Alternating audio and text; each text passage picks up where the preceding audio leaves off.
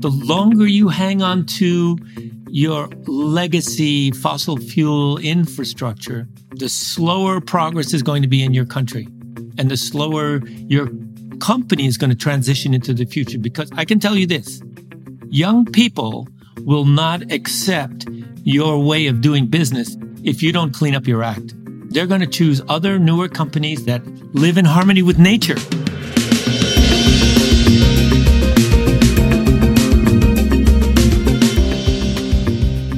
Traditional corporate practices got us to a life threatening climate and unjust society. Changing this trajectory needs bold solutions from diverse thinkers. Welcome to Impact Reimagined, the podcast that helps you discover and envision a future where humanity's greatest problems are solved. I am Dr. Noah Gaffney, Executive Director of the Rutgers Institute for Corporate Social Innovation, and your host.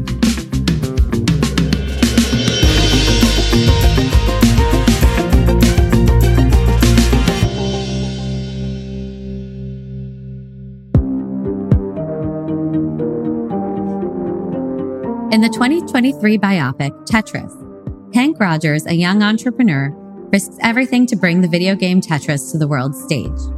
In the film, Henk's confidence in the game is questioned by his family and investors. He responds, Technology is the future, and if we do this, we are in control. More than 30 years later, Henk holds the same trust in modern technology, but now his mission is focused on the climate crisis we face. Today, Henk is the founder of the Blue Planet Foundation, a Hawaii based nonprofit that implements renewable energy technology. Renewable energy is cheaper, more efficient, and sustainable. Yet some companies, especially fossil fuel giants, resist this change in fear of losing profit. But Henk believes that by implementing renewable energy models, businesses can actually save money while looking after our planet. In today's episode, Henk explains how we can move past the age old use of fossil fuels. Before becoming a climate change activist, Henk was a trailblazer in the video game industry. He licensed to Nintendo the now legendary video game Tetris. I started traveling around the world looking for games to bring to Japan. So I would go to trade shows. Tetris went on to become a big hit for me in Japan. I got on a plane to the Soviet Union and managed to license the rights to Tetris from the Soviet Union and licensed those to Nintendo for Game Boy. That was my the beginning of my Tetris career. But Henk's life changed forever in 2005 when he faced a nearly fatal heart attack. In the ambulance, I said to myself, No, I'm not going. I still have stuff to do. And that led me to find my missions in life. Henk set out to end the usage of carbon based fuels. In the recovery room, after my heart attack, I was reading the newspaper, and in the back of the newspaper, there was an article that says, Oh, by the way, we're going to kill all the coral in the world by the end of the century. And I thought, well, What? Oh, what's causing that? And it's ocean acidification. What's causing that is carbon dioxide being absorbed into the ocean. What's causing that? We are. And I said, okay, we're going to end the use of carbon based fuel. That's it, full stop. Because I don't believe we're allowed to kill all the coral in the world. That just you know, if you think that that is a thing that's acceptable, you're wrong because maybe it's not going to happen in your lifetime, but it'll happen in your children's lifetime and your grandchildren. And if you don't do anything about it, if you didn't do anything about it by the end of your life, that's the way I looked at my life. Yeah, that would mean I was a failure and I didn't want to be a failure. This led him to start the Blue Planet Foundation in Hawaii the nonprofit helps organizations and communities shift from carbon based fuel to renewable energy. First of all, let's stop generating electricity using coal, oil, and gas. That's a clear thing that we can do. And I was living in Hawaii at the time, so I said, okay, before I ask other people to clean their room, I've got to clean my room. The foundation got Hawaii to mandate 100% renewable energy policy by 2045. It was the first U.S. state to do so, becoming a model for climate solutions. 2045 was a compromise. The politicians were ready to give us 2050. We wanted 2040. We settled for 2045. By the way, Hawaii is on track. We are so on track. Now, we went from spending $6 billion a year on fossil fuel. Coal, we ended last year. The last coal fired power plant in Hawaii went down and we passed another law saying we'll never again use coal as a source for making electricity. But that's $5 billion a year on oil. Where does that go? 30% is jet fuel, 30% is ground transportation, 40%, the bunker oil, goes to make electricity. That's still $2 billion a year. Now, what we did once we passed the mandate, it was very interesting because the electric company fought us tooth and nail. They said it's impossible. And six months after they came out and publicly said, you know what, it's possible. We actually looked at it and we think we can accomplish this by 2040. It's like, oh my gosh, where have you guys been? And I believe that this is electric companies and people around the world that believe it can't be done and there for whatever reason. And we more recently, and this is a couple of years ago, we passed another law changing the business model of the utility, which is a monopoly in Hawaii. Their old business model is they make 10% on top of the price of oil. Price of oil to them is 25 cents per kilowatt hour. So they make two and a half cents. The cost of renewable energy, wind and solar, and storage is 12 cents. So they can make three cents on the 12 cents and they're making more money. And the cost of electricity to the consumer is almost half. So that is the future, not only for Hawaii, but every island country. Every island in the world is importing fossil fuel. It's ridiculous. Islands are disproportionately affected by climate change with sea levels rising and extreme tide events. I went to Tuvalu and they said, if you want to talk to us about climate change, you got to talk fast because we're not going to be around 40 years from now. Sea level rise just in by itself is going to wipe out a bunch of islands. And there's so many islands that were never in the typhoon belt or the hurricane belt, whatever you want to call it, that are now targets. Again, case in point is Hawaii. We used to have a couple of hurricanes that formed somewhere near Mexico and worked their way to Hawaii. We now have five, six times more named hurricanes heading to Hawaii than we used to. And so every island just by the weather is being clobbered. And it's really not their fault because they're not the ones who created all that carbon dioxide. That's the industrialized countries of the world, you know, and basically all that wealth that was created in the wealthy countries in the world, that wealth needs to be turned into fixing the problem that they've caused. They cannot expect the problems to be solved by everybody else. They have to solve the problem. And that includes us. That means the United States, it means Europe, it means China, all the places that are now industrial Japan. We have to stop burning stuff to make energy. Through clean energy initiatives, the foundation is on pace to reach Hawaii's 2045 goal. While 22 other U.S. states have adopted similar legislation, Henk's focus is on small islands. Last year, we made agreements with Palau, Tonga, Tuvalu, and Guam, which is not a country, but it's still an island. And the idea is to get the ball rolling through the world because we got the ball ro- rolling in the United States.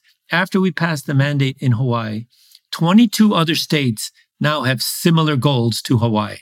Starting with California, also has 100% renewable by 2045. Basically, it's a cut and paste job to get our legislation into other states. Out of that 22, that includes California, Illinois, and uh, New York. So we're over 50% of the people in this country now are living under a mandate. But it hasn't done the same thing outside. So now I'm actively working on outside to get the domino effect working, starting with island countries and then moving to small countries and bigger and bigger, and eventually China and India. Adopting renewable energy models is both efficient and sustainable. Yet organizations are still using fossil fuels, which is actually more expensive the experts, meaning including all the engineers and all the utilities everywhere, they look backwards, what they've learned in school, and then their entire business experience. And that all is all about the way things were, not the way things need to be in the future. So they don't have that vision of making the change. They're like, our job is providing electricity to everyone. and we will do it however we can without thinking that there are other ways that we could do this. There are other pathways. Wind and solar are definitely cheaper. I mean, if you go to Texas, I've heard that Texas is buying wind from sources at less than two cents per kilowatt hour. There is no fossil fuel that can go down there. There's no way. Wind and solar is getting cheaper. Fossil fuel is getting more expensive as it becomes harder to find and more difficult to mine or to drill for. It's going to get more expensive. That's all there is to it. The low hanging, put a pipe in the ground and let the oil gush out, those days are gone. Everything is more expensive these days. And then we're talking about offshore drilling. The complication of doing that is just insane.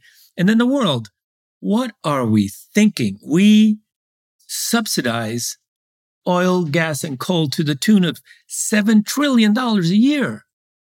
If we want to save this planet, we need to subsidize renewable energy at $7 trillion a year. At least put us on a level playing ground. And we just need to get our incentives right. Modern technology allows businesses to use renewable energy in a cheaper way. Organizations need to be faster at taking on the challenge. If you just listen and look for the technologies that are already there and that are coming down the pike, you will become more profitable as a company and as a country by switching to renewables. The longer you hang on to your legacy fossil fuel infrastructure, the longer you do this, the slower progress is going to be in your country and the slower your company is going to transition into the future. Because I can tell you this young people will not accept your way of doing business if you don't clean up your act. They're going to choose other newer companies that live in harmony with nature. I believe that we must learn how to live. Humanity needs to learn how to live in harmony with nature. If we don't do it, we're not going to be around. Nature's going to get rid of us. you know, the planet is our room and we have to breathe the air. We have to drink the water and we have to make sure it's maintained. After working on the Blue Planet Foundation for eight years, Henk founded a second organization, Blue Planet Energy. The company provides reliable solar based battery storage systems for businesses and communities. I actually had no intention of starting another company, but I did. I have an energy storage company now. And what you don't want to do is you don't want to create another problem to solve the problem that's the problem. So by switching to batteries, batteries is, you know, arguably a good thing, but there are many battery chemistries that are like environmentally nasty. There's plenty of renewable energy sources that don't require nasty chemicals. So the batteries that I'm working with are lithium ferrous phosphate, lithium iron phosphate. Benign chemicals, they don't need a cooling system. They're a little bit heavier than the NMC batteries, so they won't find their way into your phone, but they will find their way into your car. So the future of mobility is going to be more and more environmentally friendly battery or storage systems. The Blue Planet team has already seen the positive impact of these energy solutions. For example, after Hurricane Maria, they equipped more than 100 Puerto Rican schools with solar energy battery systems. According to Henk, misinformation is what has prevented business leaders from taking renewable energy seriously. This has become a roadblock on what should be a fast paced journey of innovation. If you just listen to the IPCC, it's a body set up by the United Nations that involves thousands of scientists from around the world that are doing research into this. You will find what's actually going on. Now, there's a handful of scientists that are being paid by the fossil fuel industry that will disagree. Come on. It should be easy to understand that if you listen to, I don't know, the 97 or 98% of the scientists, which is pretty much all of the IPCC, you will find out what's going on. And you need to act on that. Henk doesn't want organizations to merely hope for a carbon free future. He wants them to know technology will allow us to achieve this goal. We can absolutely fix climate change. The power is in our hands. All we have to do is do it. And, you know, if you go back to my experience in Hawaii, we went from it's impossible to, of course we're doing this. And that's the, what ha- needs to happen in the rest of the world. You know, I think You could say that the biggest thing that we did in Hawaii is we put Hawaii on track to 100% renewable energy. But what we actually did is we changed the minds of the people from no, we can't to of course we are. This word impossible is not true. It's not impossible. The guy who was sitting next to me who said it's impossible for Hawaii to go 100%, that's not true. It's possible. Not only it's possible, but it's totally doable. You just got to change your mindset from, oh, I can't do that to, yeah, I can. We shouldn't be like dog paddling, hoping that somebody's going to come and save us. No one is going to come and save you. We have to save ourselves. And we all have a part to play in this. This is not something where a government or the United Nations is going to get it all done for us. No, it doesn't work that way.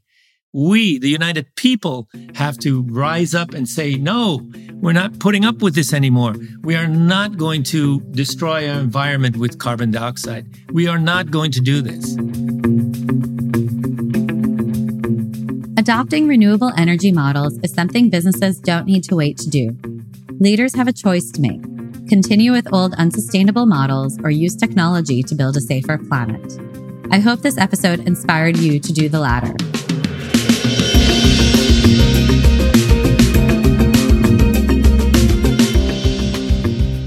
If you enjoyed this episode, please don't forget to subscribe to Impact Reimagined so you don't miss out on new episodes. Please also rate and leave us a review wherever you get your podcasts. Thank you so much for joining us, and I'll catch you all in the next episode. Impact Reimagined is produced by the Rutgers Institute for Corporate Social Innovation and Hueman Group Media. If you want to learn more about our work at Rutgers, visit ricsi.business.rutgers.edu.